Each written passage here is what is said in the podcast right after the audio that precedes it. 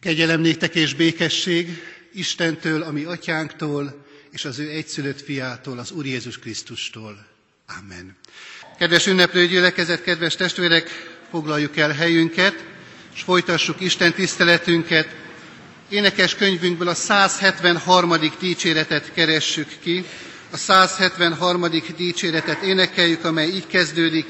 Nem vagyunk mi magunkéi, de Jézus vére vére.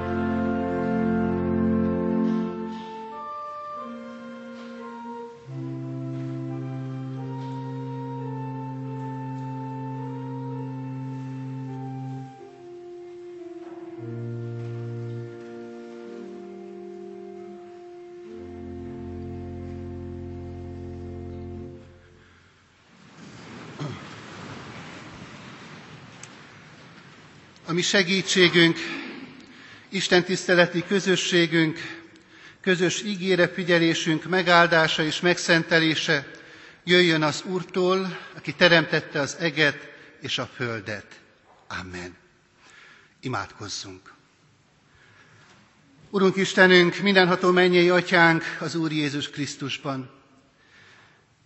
Te eléd járulunk alázatos szívvel és azzal a könyörgéssel, hogy jöjj és szentelj meg minket most ebben az órában különösképpen is, amikor a Te igédre irányítjuk figyelmünket. Urunk, Te látod, hogy mennyi minden gondolat cikázik a fejünkben, hányféle dolog terelné el most a figyelmünket. Arra kérünk, szent lelkeddel védj körül minket, hogy semmi másra ne figyelhessünk, csak egyedül a Te igédnek üzenetére, hogy az ilyen módon építhessen, utat mutathasson, vigasztalhasson, bátoríthasson minket. Könyörgünk, Urunk, a Te szent lelkedért, Jézus Krisztus érdeméért, szenteld meg értelmünket, figyelmünket, szívünket, egész életünket. Amen. Kedves gyülekezet, kedves testvérek, Isten igéjét olvasom, ugye, mint azt írva találhatjuk a Máté írása szerinti evangélium 20.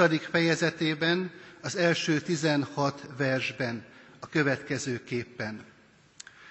Hasonló a mennyek országa a gazdához, aki korán reggel kiment, hogy munkásokat fogadjon a szőlőjébe. Miután megegyezett a munkásokkal napi egy dénárban, elküldte őket a szőlőjébe. Amikor kiment kilenc óra tájban, látta, hogy mások is állnak a piacon tétlenül, és ezt mondta nekik. Menjetek ti is a szöllőbe, és ami jogos, megadom nektek. Azok pedig elmentek. Ismét kiment tizenkét óra körül, és délután három óra tájban, és ugyanígy tett. Amikor pedig késő délután öt óra tájban is kiment, még mindig találtott áldogálókat, és megkérdezte tőlük, miért álltok itt egész nap tétlenül? Azok pedig így válaszoltak, mert senki sem fogadott meg bennünket. Erre ezt mondta nekik, menjetek ti is a szöllőbe. Miután pedig beesteledett, Ezt mondta a szőlő gazdája a vincellérjének. Hívd elő a munkásokat, és fizest ki a bért az utolsókon kezdve az elsőkig. Ekkor jöttek azok, akik öt óra tájban álltak munkába, és kaptak egy dénárt.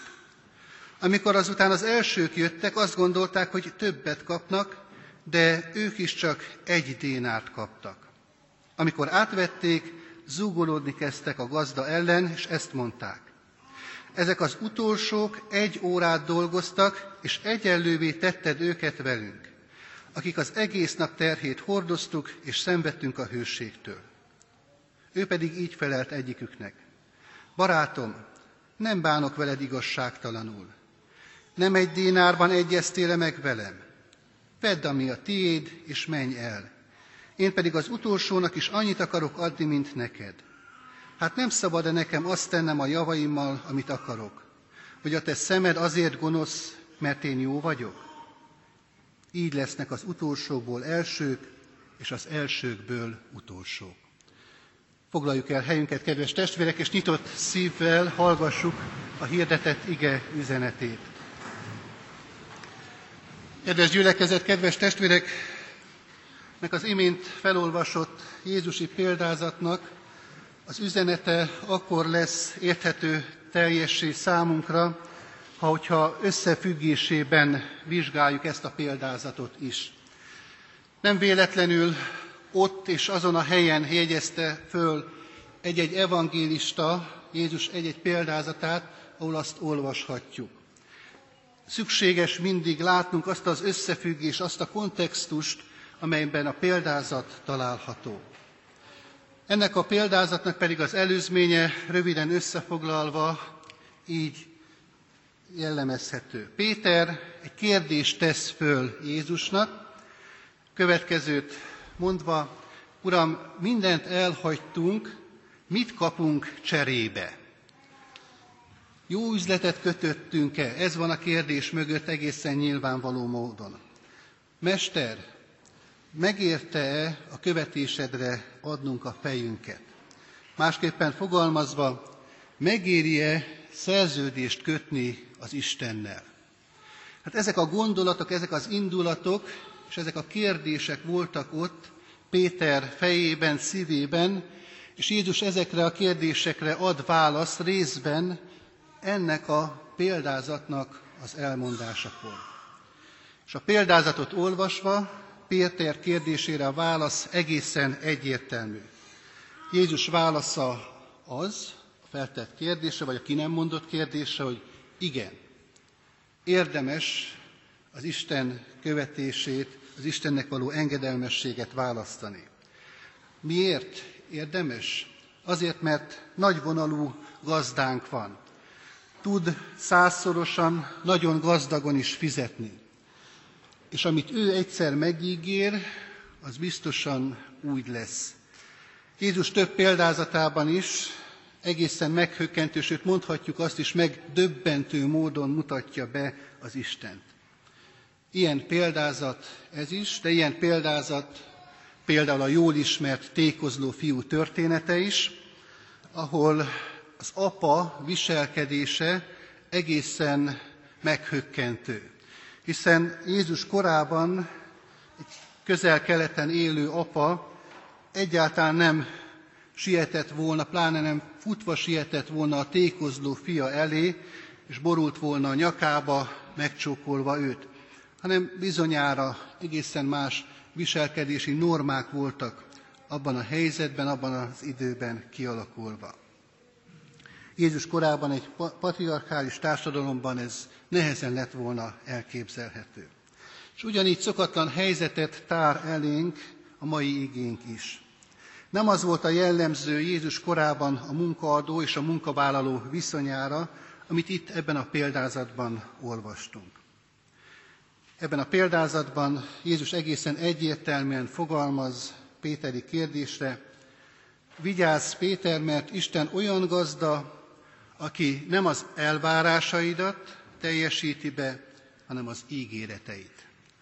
Isten olyan gazda, aki nem az elvárásaidat teljesíti be, hanem az ígéreteit.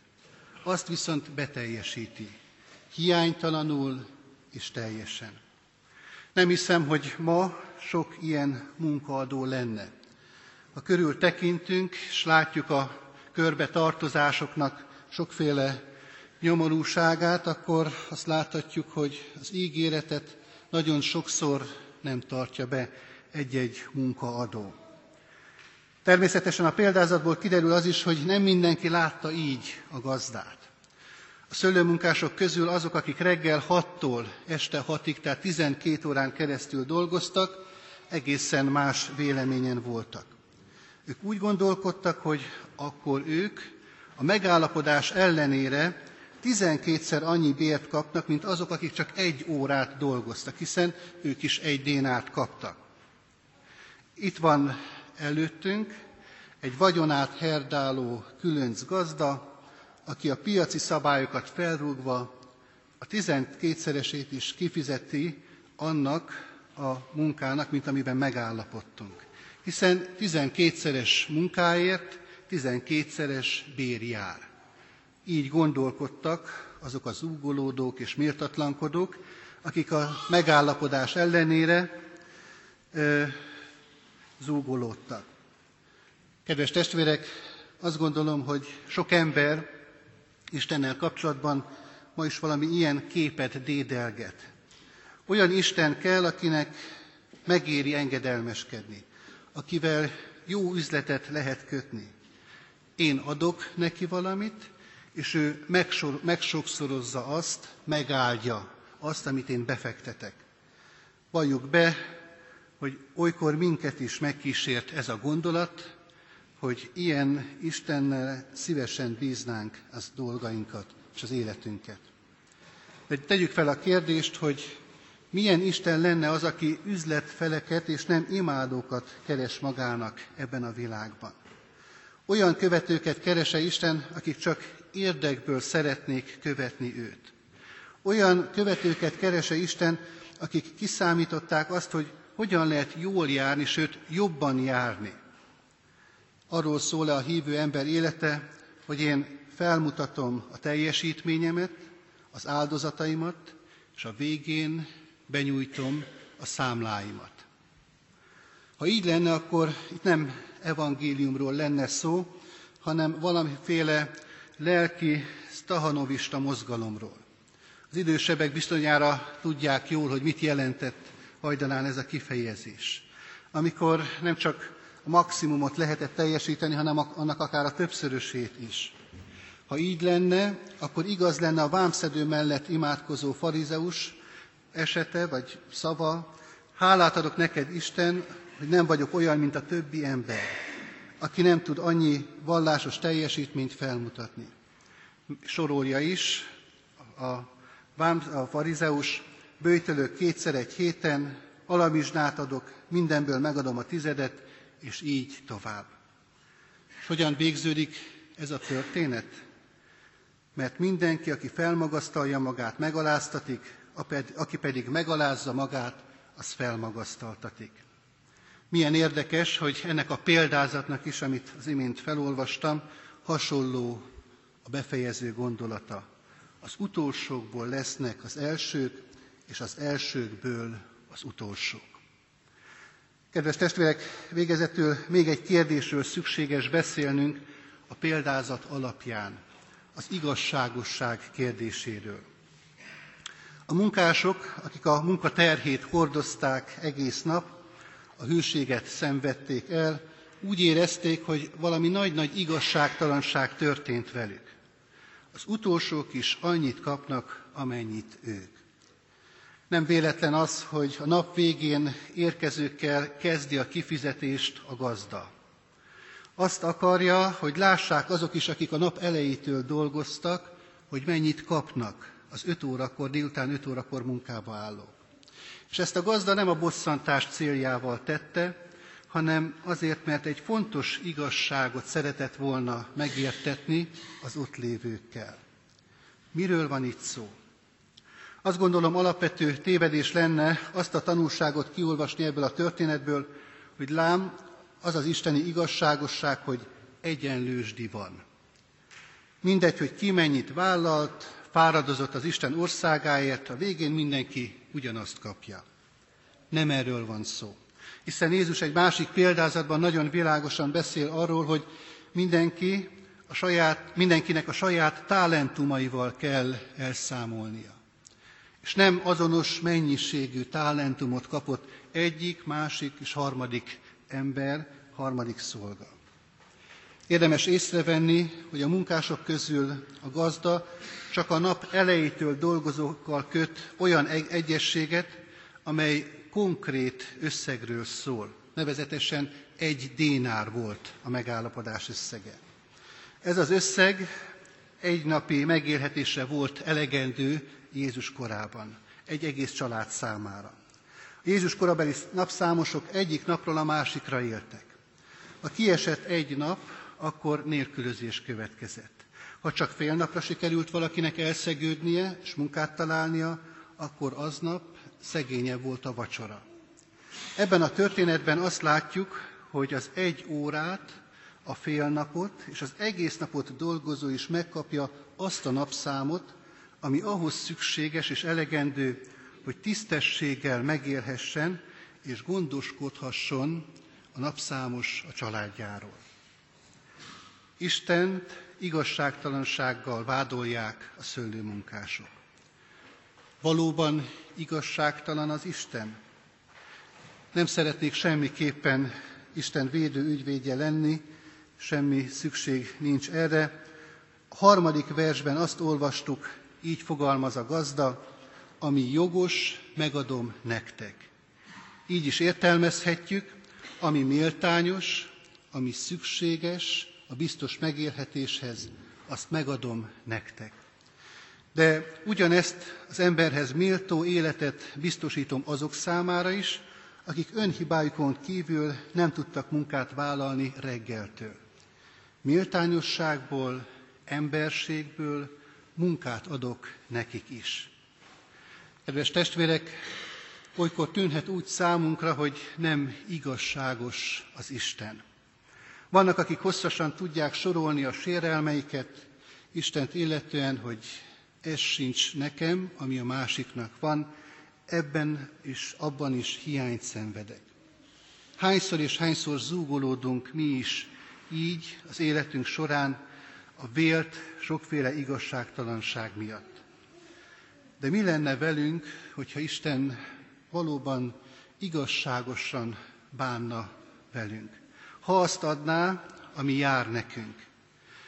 Igen, mert Isten igazsága szerint nekünk kellene ami bűneinkért, ami tévútjainkért fizetnünk, és annak büntetését elszenvednünk. Ha Isten igazságos lenne, akkor ezeknek a következménye egyértelműen és fájdalmasan elérnének minket.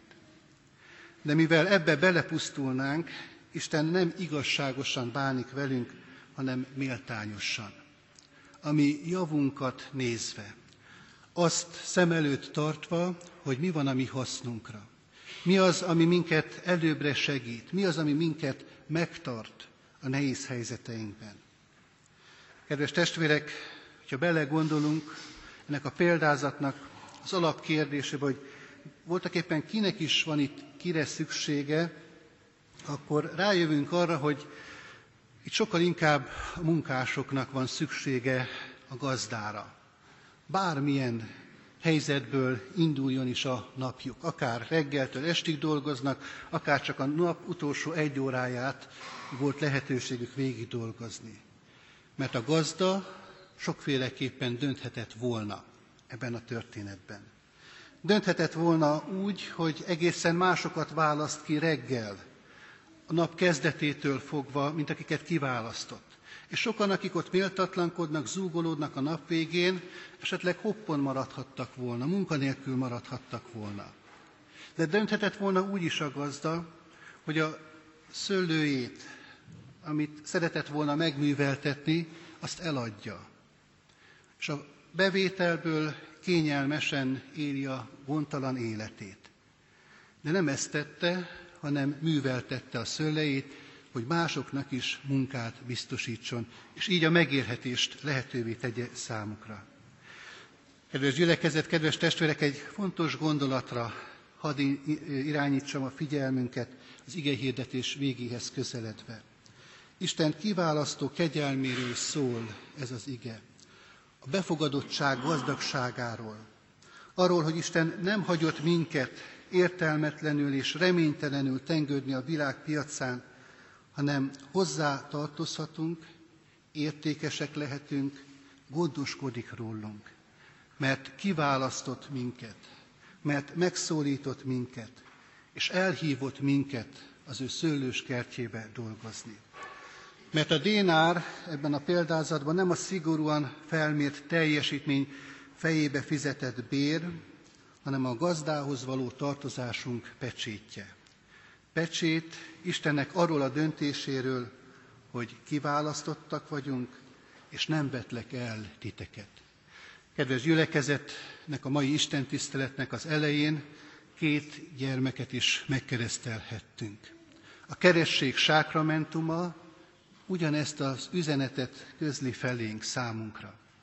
Isten az ő megelőző szeretetéből fakadóan megszólít minket, elhív minket, néven nevez minket, magához hív minket, azt szeretné, hogy az ő szőlős kertjében munkálkodjunk. Még semmit nem tettünk, de ő már sokat tett miértünk. Ez az üzenete ennek a példázatnak. Bárcsak mindannyian megérthetnénk Istennek ezt az egészen sajátos, megdöbbentő hozzáállását a mi emberi létezésünkhöz, a mi életünkhöz. Adja Isten, hogy megértsük az Isten szándékát, adja Isten, hogy igent, mondjuk az, igent mondjunk az ő hívására, és akár mikor hívott is el minket a mindenség ura, legyünk ezért mindig hálásak, és ne zúbolódva tekintsünk vissza a megtett útra. Így áldjon meg mindannyiunkat a mindenség ura, ami mennyei atyánk az Úr Jézus Krisztusért. Amen. Kedves testvérek, keressük énekes könyvünkből a 167-es számú dicséretünket, és ennek első versét énekeljük az ige hirdetésre válaszolva. A 167. dicséret első verse így kezdődik, jöjj, mondjunk hálaszót.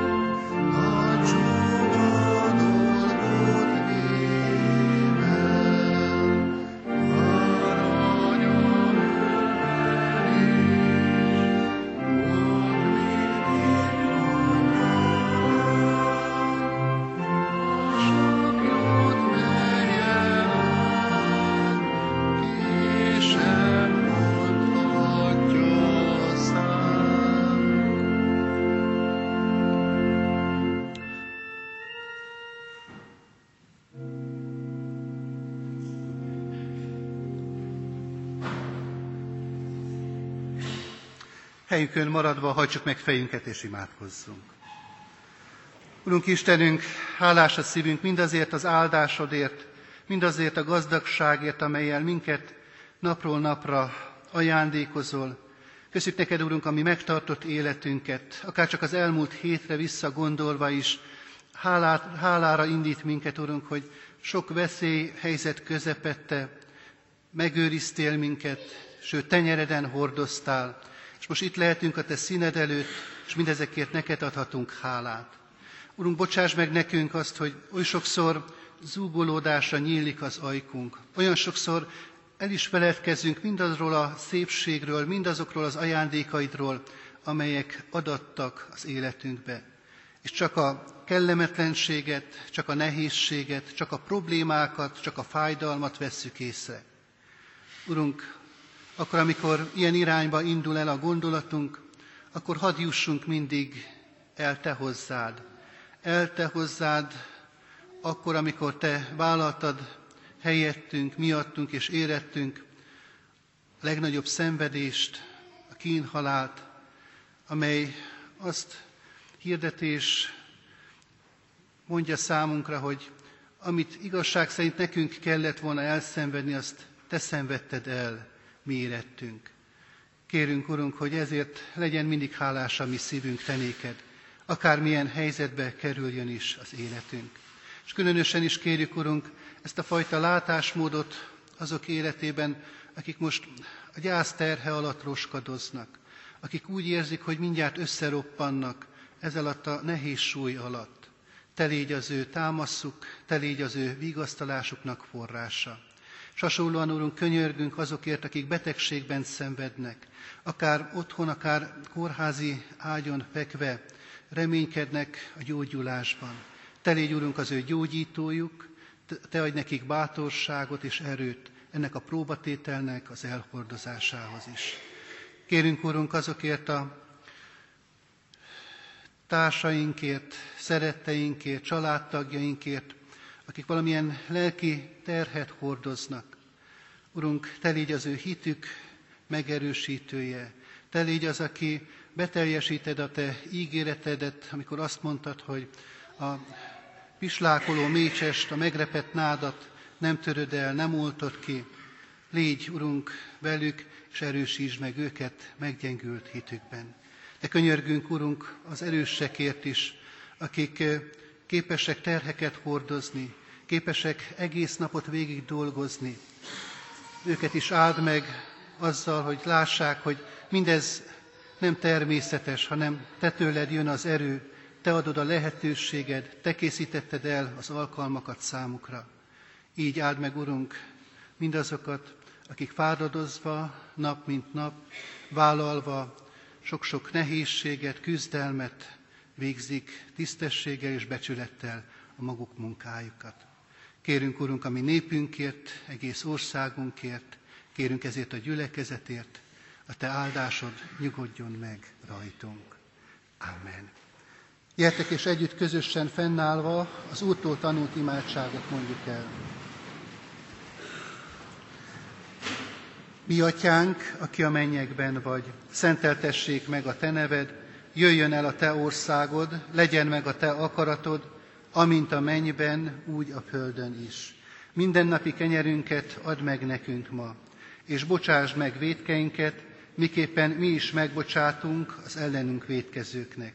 És ne védj minket kísértésbe, de szabadíts meg a gonosztól, mert Téd az ország, a hatalom és a dicsőség mind örökké. Amen. Foglaljunk helyet, kedves testvérek, és a hirdetéseket hallgassuk meg. Egész pontosan a hirdetésekben egy beszámolót hallgassunk meg figyelmesen. Az elmúlt héten diákokkal, fiatalokkal együtt tölthettünk néhány szép napot Szatmári részében az országnak egy vizitúra keretében, a Túr folyó mentén, illetve a Tisza felső szakaszán, és erről hallgassunk most néhány mondatos beszámolót meg. Nyári napnak alkonyulatánál megállék a kanyargó Tiszánál, ott, hol a kis túl siet beléje, mint a gyermek anyja kebelére. Petőfi Sándor a Tisza című versében tesz említést a siető kis túrfolyóról. Noha a túr tényleg kicsi, hiszen sajnos évről évre egyre kevesebb víz folyik le rajta, ezzel nehezítve meg a 23 főből álló, jól, fel, felszerelt csapatunknak a kenúkkal való haladást, sietőnek nem mondanánk, hiszen evezés nélkül inkább egy kis tavon éreztük magunkat, mint sem egy siető folyón. Sátrainkat hagyományosan turistfándiban állítottuk fel a református parókia kertjében, ezt követően pedig már a túron eveztünk lefelé. A település leghíresebb műemléke Mária Terézia korában épült vízimalom irányába. Visszafelé megrendezésre került az első evezőverseny, melynek fődíja két-két palacsinta volt a nyertes csapat minden tagjának. Utazásaink során ellátogattunk Kölcse és Sonkád irányába, de sajnos Magyar felé a túl rendkívül alacsony vízállása miatt nem tudtunk elmenni. Az utolsó napon a Tiszára szálltunk, ahol Szatmárcseke felé indultunk, és útközben meglátogattuk a Nagybukót, ahol a túr folyó csordogál a Tiszába. Napjaink csúcspontja az evezésen kívül az esti vacsora volt, melyet Pál Ferenc tanár úr főzött nekünk Bográcsban. És ezek közül kiemelnénk a lelkipásztor tarhonyát, amely finom ízét a szinte végtelen listára felírható hozzávalók adták. A vacsora viszont nem születhetett volna meg szívni segítsége és munkája nélkül, tehát ezúton is köszönjük neki. Ezen kívül, mint minden évben, megrendezésre került a helyi foci válogatott és a kecskeméti csapat közötti rangadó, így amikor nem a tévé előtt szurkoltunk a világbajnokságban küzdő csapatoknak, akkor mi küzdöttünk a győzelemért. Csütörtökön a helyiek kedves kettők nekünk, így a vacsora egy helyi specialitás, a gombózos tészteleves és töltött káposzta volt. Túránk utolsó napját sajnos az evezés elmaradt, de vízben így sem szenvedtünk hiányt, hiszen az eső egész nap szakadt. Bár az eső a sátrainkat kis hiány elmosta, a jó kedvünk azonban változatlan maradt. A túrában részt vett Annus Krisztián, Bárdos Péter, Bogdán Lili, Borsodi Gergő, Csősz Dávid, Cabán Tamás, Hofmeister Ákos, Mészáros Máté, Mezős Csaba, Mikesi Tamás, Parádi Petra, Sallai Bence, Sugár István, Szabó Levente, Szalai Ákos, Szalai Szilvia, Szívós Ferenc, Tömösvári Judit, Várkonyi Mátyás, Vizi István és Rabé Csaba. Végül, de nem utolsó sorban köszönjük Bájdos Péternek a sofőr, sofőrszolgálatát, hiszen nélkül nem tettük volna meg ezt a hosszú utat turistvándig. Valamint köszönjük a Kecskeméti Református Egyházközségnek ezt a fantasztikus lehetőséget. Reméljük, hogy jövőre is lesz lehetőségünk egy ilyen túr-túrán részt venni. Áldás békesség! Kedves gyülekezet, kedves testvérek, Isten tiszteltünk végéhez közeledve, az áldás vétele előtt a megkezdett 167. dicséretet keressük ki az énekeskönyvünkből. A 167. dicséretnek második és harmadik versét énekeljük. A második vers így kezdődik, dús kincséből az Úr jó békességet adjon.